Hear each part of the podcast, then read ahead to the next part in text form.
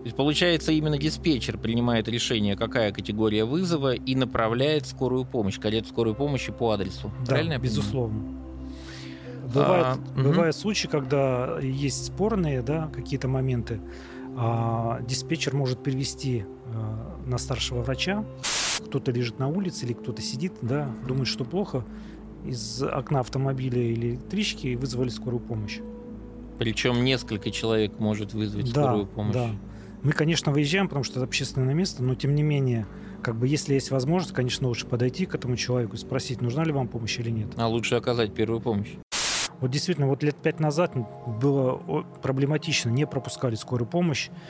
А Сейчас вот последняя тенденция, вот последние два года вот зам- заметно, что водители такие более а, стали радушные, наверное, или более дисциплинированные, воспитанные, действительно стали пропускать скорую помощь. Игорь Осо- Иванович, да, особенно. Особенно это стало после ковид. Здравконтроль. Здравствуйте, дорогие друзья! Вы на подкасте про общественный контроль медицины. Мы называемся «Здравконтроль», и у микрофона я, Евгений Мартынов. Каждую неделю мы говорим про права пациентов и отвечаем на вопросы организации здравоохранения. Обязательно добавляйте наш подкаст в избранное и, конечно, рекомендуйте своим друзьям. Вы найдете нас на всех популярных платформах, в эфире «Радио 1» каждую среду и на нашем телеграм-канале «Мартынов Live».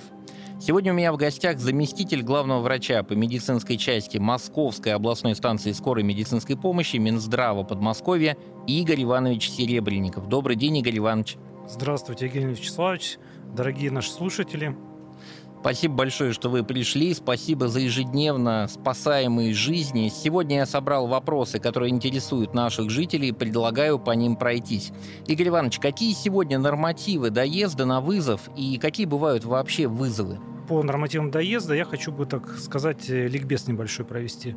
Э, По скорой медицинской помощи существует э, два вида поводов или два вида вызовов. Поводы это более правильные.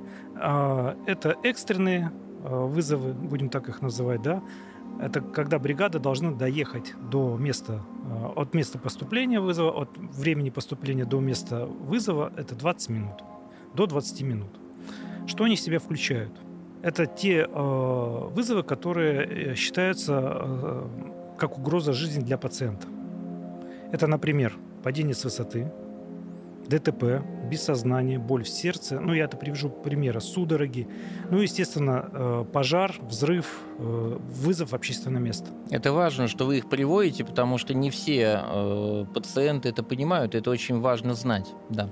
Также существуют неотложные вызовы. Это те вызовы, когда нет вреда здоровью, нет вреда жизни.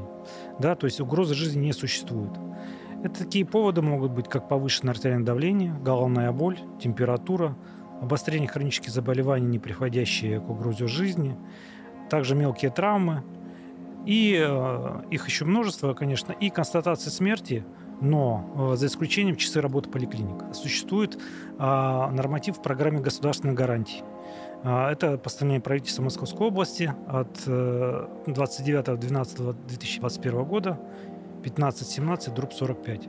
Вот там прописано, что доезды по неотложным поводам или вызовам да, должны быть до двух часов осуществлены. Игорь Иванович, но меня, как обычно, интересует практика. У меня мочекаменная болезнь, соответственно, если вдруг приступ почечной колики, это какой вызов? А приступ почечной колики – это вызов экстренный. Экстренный. Если у ребенка температура, например, ребенку до года, температура 39, это какой вызов? Это дети до года, это приоритет, и это мы относим э, к экстренным вызовам. Так, и если у взрослого температура 39,5, ему 42 года?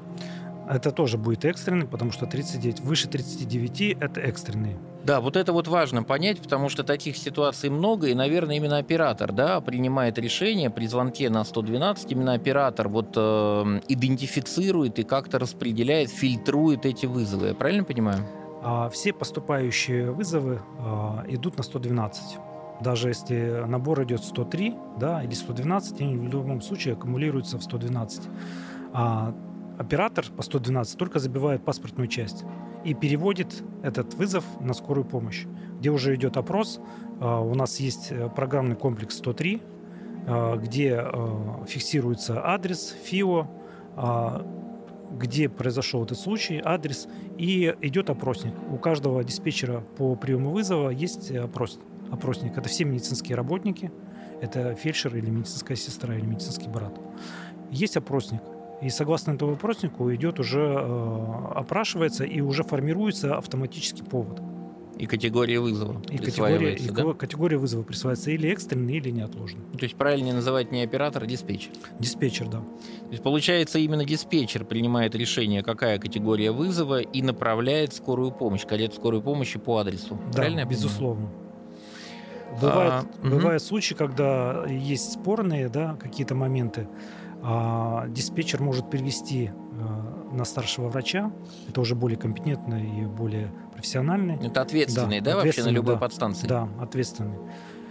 Ну, у нас сейчас 13 диспетчерских пунктов по приему. А, было раньше у нас 52, сейчас 13, где аккумулируются все эти вызовы и, угу. при, и прием идет. И вот э, ответственный старший врач, он может потом уже, если какая-то ситуация спорная происходит, он, естественно, дает а, свой окончательный результат. Игорь Иванович, вот смотрите, все-таки пациенту как понять, когда вызывать скорую или врача из поликлиники, что является определяющим фактором? Вот давайте еще раз это э, для пациентов, вот простым языком. Вот э, как мне понять, вот мне плохо, я себя плохо чувствую, там боль в сердце или колет, а может это вообще межреберная невралгия, а не сердце, да, мы думаем, что это сердце. Вот, э, может быть, лучше позвонить на 112, тебя соединят с диспетчером, ты назовешь свои симптомы и как-то оценив состояние, ну, примут решение, скоро это или неотложно поликлинический, например, вызов на поликлинику, как быть? Ну, а в общем, э, к нам и так поступает. Э, диспетчер, естественно, он принимает и фильтрует.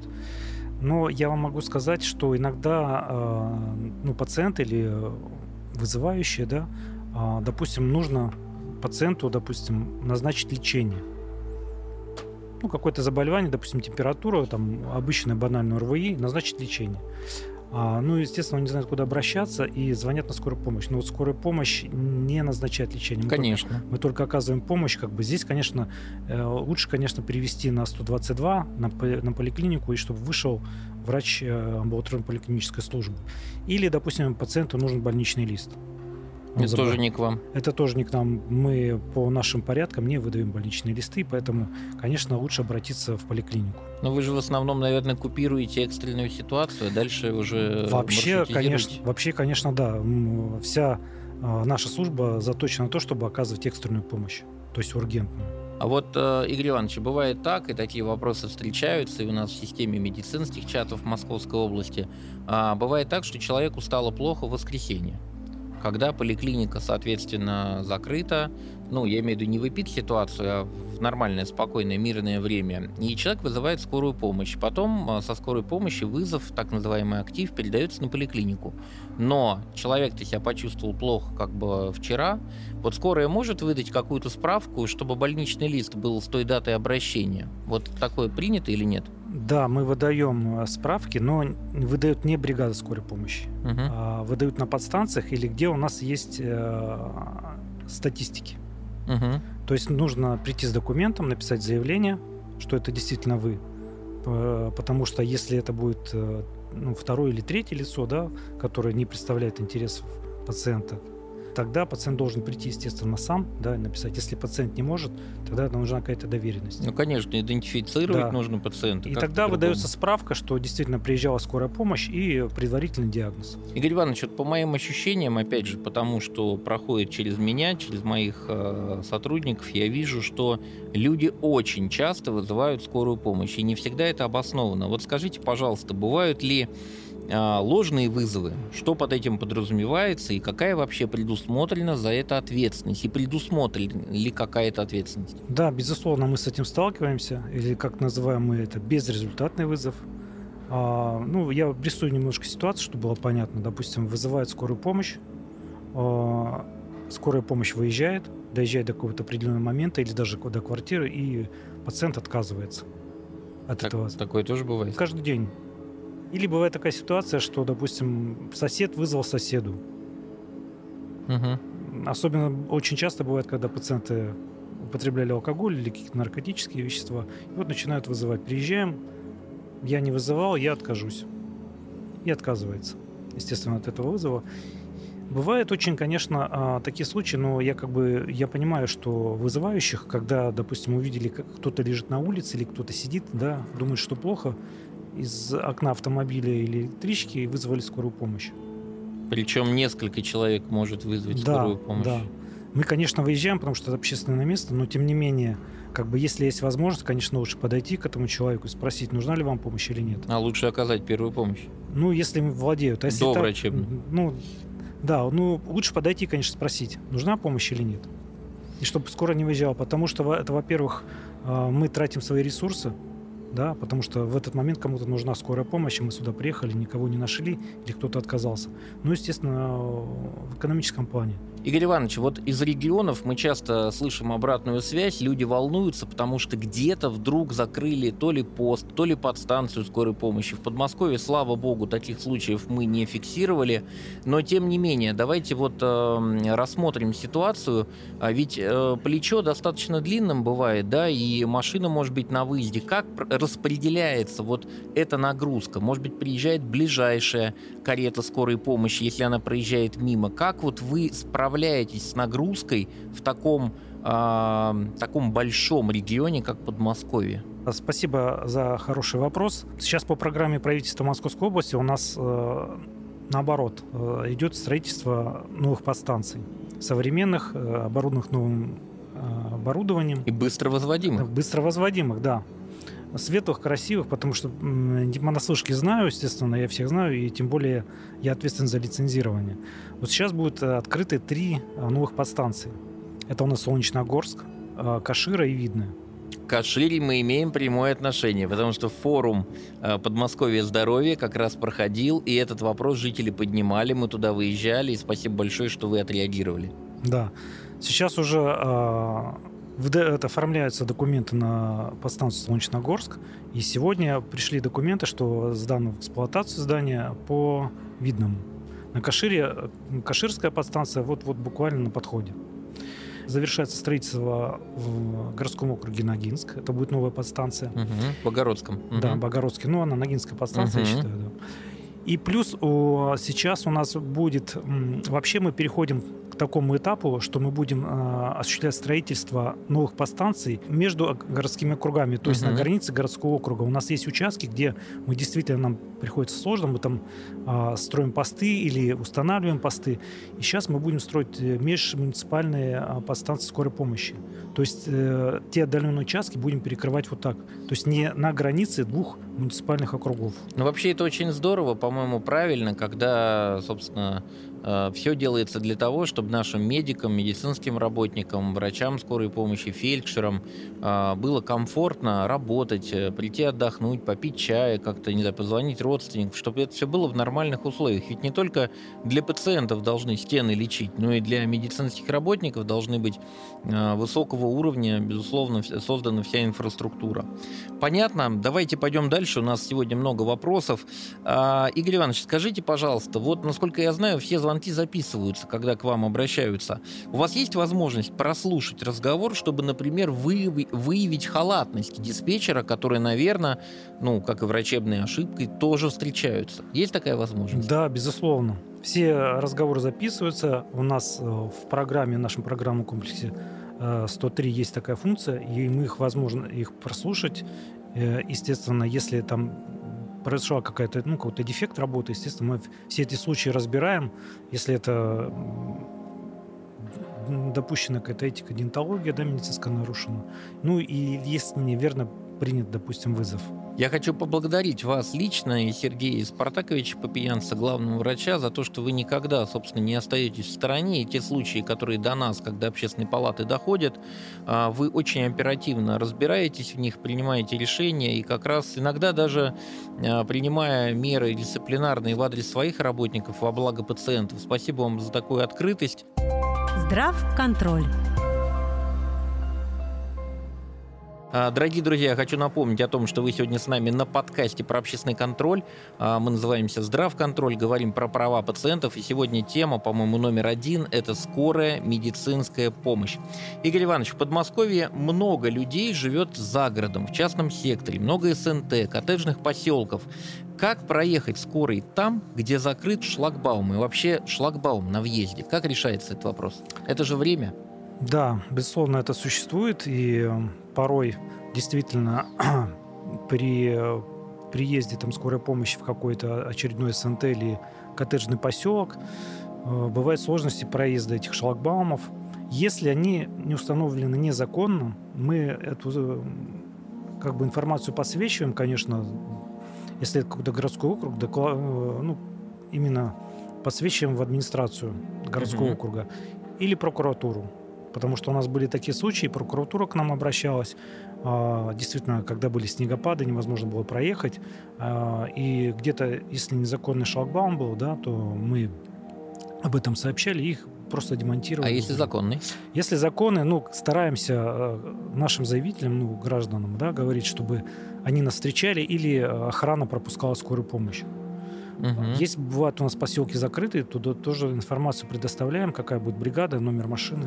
Ну, это существует сложности, конечно. Да, я понимаю, да, поэтому я еще раз всех призываю проявлять бдительность и уважение, собственно, к врачам и к другим жизням, кому торопится скорая помощь, встречать а, или, соответственно, сообщать э, данные для того, чтобы проехать на территорию того или иного закрытого поселка.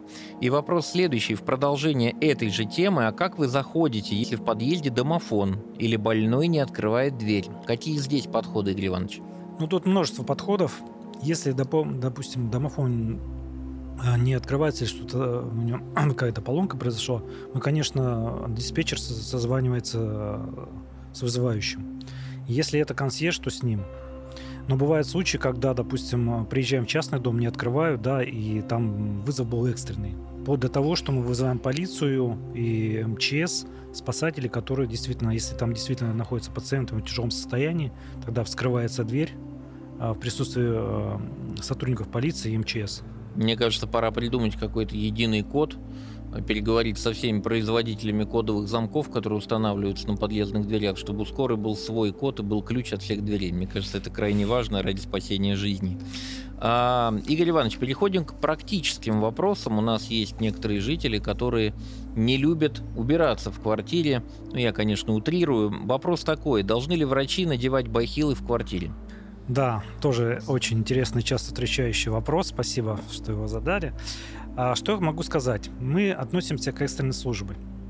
И э, есть письмо Министерства здравоохранения Российской Федерации именно о разъяснении этого факта, где ну, напи- э, прописано, что в настоящее время обязанность работника скорой медицинской помощи надевать бахилы в квартирах пациентов не предусмотрена э, действующим нормативно-правовой базой.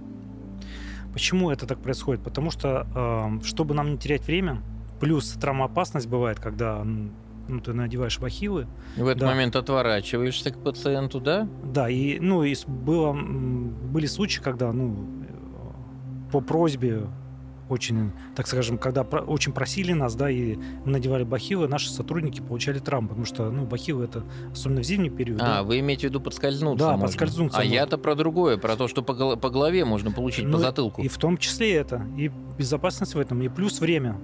Uh-huh. То есть время надевания бахил, как бы, да, ну, это тоже затрата. А пациент, допустим, если тяжелый, экстренный, естественно, затрачивается на это время. Я хотел просто к нашим уважаемым э, ну, гражданам обратиться. Ну, возьмите, уберите свои там дорогие ковры, там, да, конечно, можно да. газету позволить. Главное же это жизнь человеческая, а не пятно конечно, на ковре. Конечно. Тем более есть коврики перед входом. Да это вообще глупость, по-моему. Должен ли водитель помогать в переноске больного? Важный вопрос. Что делать, если бригада не укомплектована мужчинами в составе? Где брать помощь? Как действовать родственнику, который а, вызвал а, скорую помощь? Есть такой а, 426 федеральный э, закон о чем он гласит? О специальной оценке условий труда. У нас каждое наше рабочее место да, оценивается, проходит аттестация рабочего места. Угу. и выявляется э, классификацию по степени вредности. И вот мы недавно э, проходили эту аттестацию. Что там сказано? Медицинские э, работники выездных бригад, да, подъем тяжести для женского пола это 7 килограмм, для мужского 15. Ну, то есть только чемодан женщина Да. может поднять. И то он иногда весит чуть Для больше. водителей это разово 30 килограмм, постоянно 15. Да, мы должны э, как бы организовать по нашему, согласно приказу э, Министерства здравоохранения Российской Федерации о порядке оказания скорой медицинской помощи 388Н, там что сказано? Мы должны организовать перенос пациента. Да, безусловно, все бригады помогают. Организовать это значит позвонить соседям в первую очередь. В первую очередь позвонить соседям, привлечь проходящих граждан. Если это пациенты, у нас бывают пациенты, которые и 150 и больше килограмм, Мгм. Э, вы сами понимаете, мы вызываем спасателей в это время. Ну, Ну, это понятно. Я просто про то, что уж точно водитель должен помочь в переноске пациента. То есть, например, если я вызываю скорую, то я должен нести сам, плюс водитель мне, наверное, должен помочь, хотя скорее э, может помочь, а ты еще как человек э, его попросишь об этом, да? Но он точно не должен один тащить пациента.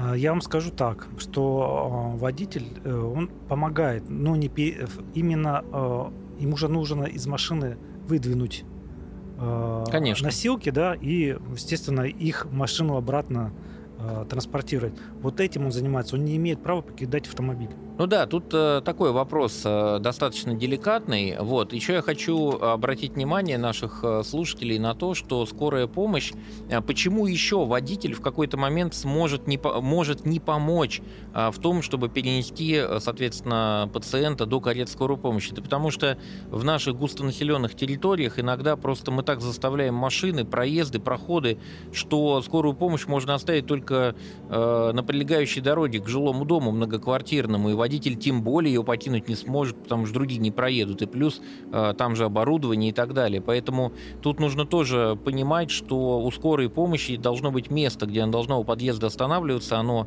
размечено, часто а, помечено, поэтому, э, пожалуйста, думайте о подъезде скорой помощи, когда паркуете свой, э, свой транспорт. Игорь Иванович, кто определяет, куда и в какой стационар повезем пациента? У нас создан отдел медицинской эвакуации. То есть там сидят э, профессиональные сотрудники с высшим и средним медицинским образованием, и они, э, в общем, э, направляют бригаду каждую. Я, я просто быстро расскажу, как это происходит. Если нужно пациента медэвакуировать в стационар, бригада запрашивает наряд. Она кратко характеризует, что у пациента, какие жалобы, а, предварительный диагноз и а, отправ- Предлагают больницу. да, и этот, вся информация э, уходит в отдел медэвакуации. Мгм. Отдел медэвакуации, у них есть программа, э, там весь коечный фонд Московской области, и они смотрят э, предположительный диагноз и по профилю направляют ближайший стационар. Где есть свободные места. Где есть свободные места, да, есть определенный наряд, у нас есть определенный талон, где этот наряд вписывается, и больница тогда, согласно этому сопроводительному листу, она его принимает. Это вы не коротко рассказываете, это очень подробно, это очень хорошо. Но я так понимаю, что плечо доезда, оно тоже принимает, э, принимают во внимание коллеги и стараются выбрать ту больницу по профилю, Конечно. где покороче доезд. Да, короче, если где-то стационар переполнен, да, э, то наряд дается в ближайший стационар. Э, Бывает и такое, что потому что некоторые пациенты жалуются, нас очень далеко повезли, но значит в ближайшем стационаре просто не было места. Игорь Иванович, э, скажите, пожалуйста, вот приехали в приемное отделение, какой регламент? Когда скорая может оставить пациента, передать его в надежные руки врачей приемного отделения и уехать? Сколько на это есть времени? А Какая-то бумажка подписывается? Как это происходит, чтобы человек не остался в коридоре э, в одиночестве? У нас очень все жестко регламентировано, да, начиная от доездов, а, нахождению а, по времени у пациента, доезда до стационара и передачи а, пациента от скорой помощи в приемное отделение сотрудникам стационара. Есть такое 218 распоряжение Минздрава Московской области, где четко регламентировано время передачи пациента. Это 15 минут. То есть, прибыв в стационар, приемное отделение, бригада доставляет пациента э, в приемное отделение, и там э, принимающий доктор у нас должен расписаться в карте вызова. То есть это юридический документ, он ставит свою подпись и время передачи. И дальше отвечает за пациента. И дальше отвечает за пациента. Это ежедневно контролируется, мониторируется, разбирается везде. Если э, где-то ну, вдруг произошли какие-то заминки, и пациент, ну, передача пациента произошла дольше, чем 15 минут.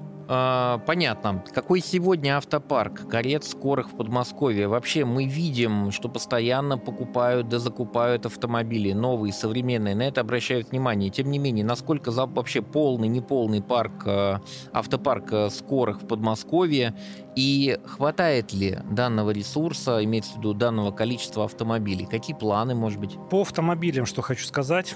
У нас все автомобили скорой медицинской помощи до 5 лет. Угу. То есть больше пяти лет э, машины списываются и э, в утиль.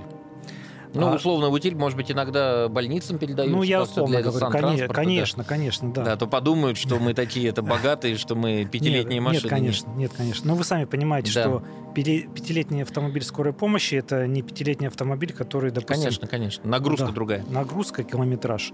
Вот у нас, я просто статистику приду, за три последних года поступило более 600 новых автомобилей. В этом году э, по федеральной программе это вот 600 автомобилей только по программе правительства Московской области. Еще существует э, федеральная программа, ну, там, конечно, значительно меньше, но спасибо нашему правительству, потому что, ну, действительно, у нас сейчас все автомобили новые, а современные и укомплектованы современным новым оборудованием. В этом году у нас примерно 100 автомобилей ожидается, а вообще э, у нас более 800 автомобилей. Угу. А, да мне кажется, что со мной согласятся люди. Я, например, вот э, проживаю в городском округе Пушкина, вижу, собственно, только современные машины. Если раньше, там, лет 5-6 э, тому назад, когда я только переехал а, в Подмосковье, а, чаще, когда ты видел машины новые, современные, это были номера, к сожалению, московские, то вот за эти годы произошли просто кардинальные изменения. А, поэтому мне кажется, что касается скорой помощи, просто огромное внимание уделяет правительство Подмосковья данному вопросу, и люди говорят за это каждый день спасибо. А, Игорь Иванович, ваши наблюдения, скажите, пожалуйста, насколько ответственные водители в Подмосковье всегда ли пропускают скорую помощь? Ну, конечно, не всегда, но вот э, последнее время такая тенденция произошла, что действительно стали больше пропускать. А, вот я еще вспоминаю, ну, лет пять назад, а, я вот несколько лет только не выезжаю на скорую помощь еще, угу. а, работая ну, в своей должности, я Конечно. работал у нас э, врачом обычно. Вот действительно, вот лет пять назад было проблематично, не пропускали скорую помощь. А сейчас вот последняя тенденция, вот последние два года вот заметно, что водители такие более а, стали радушные, наверное, или более дисциплинированные, воспитанные, действительно стали пропускать скорую помощь. Игорь Особ... Иванович, да, особенно. Особенно это стало после ковид. После ковид, да. да. Нет, на самом деле, вы знаете, вот э, ковид, он, э, он очень э, как-то по-другому заставил посмотреть вообще на медицину, на врача, на медицинских работников. Ну и, конечно, скорая помощь, по-моему, это приоритет номер один для всех. Поэтому, друзья, если вы видите на дороге скорую помощь, даже если она не э, громко едет, но с проблесковыми маячками, э, да даже если просто едет скорая помощь в потоке, пропустите, вдруг это человеческая жизнь. Игорь Иванович, огромное вам спасибо, низкий поклон за вашу работу, за то, что каждый день спасаете людей. Это просто, это, это действительно очень здорово и очень важно. А, и еще важнее знать нашим пациентам, как сделать так, чтобы э, сберечь время, которое тратят врачи на вызовы, чтобы лишний раз не напрягать, не дергать э, и не вызывать скорую помощь. Я напомню, что у нас в гостях сегодня был заместитель главного врача по медицинской части Московской областной станции скорой медицинской помощи Минздрава Московской области Игорь Иванович Серебренников. Спасибо большое, Игорь Иванович. Спасибо, Евгений Вячеславович, за приглашение. Спасибо большое. Мы всегда на связи. Дорогие друзья, берегите свое здоровье и доверяйте нашим врачам. А с вами был я, руководитель федерального проекта «Здравконтроль», заместитель председателя Общественной палаты Московской области Евгений Мартынов. До встречи ровно через неделю. Здравконтроль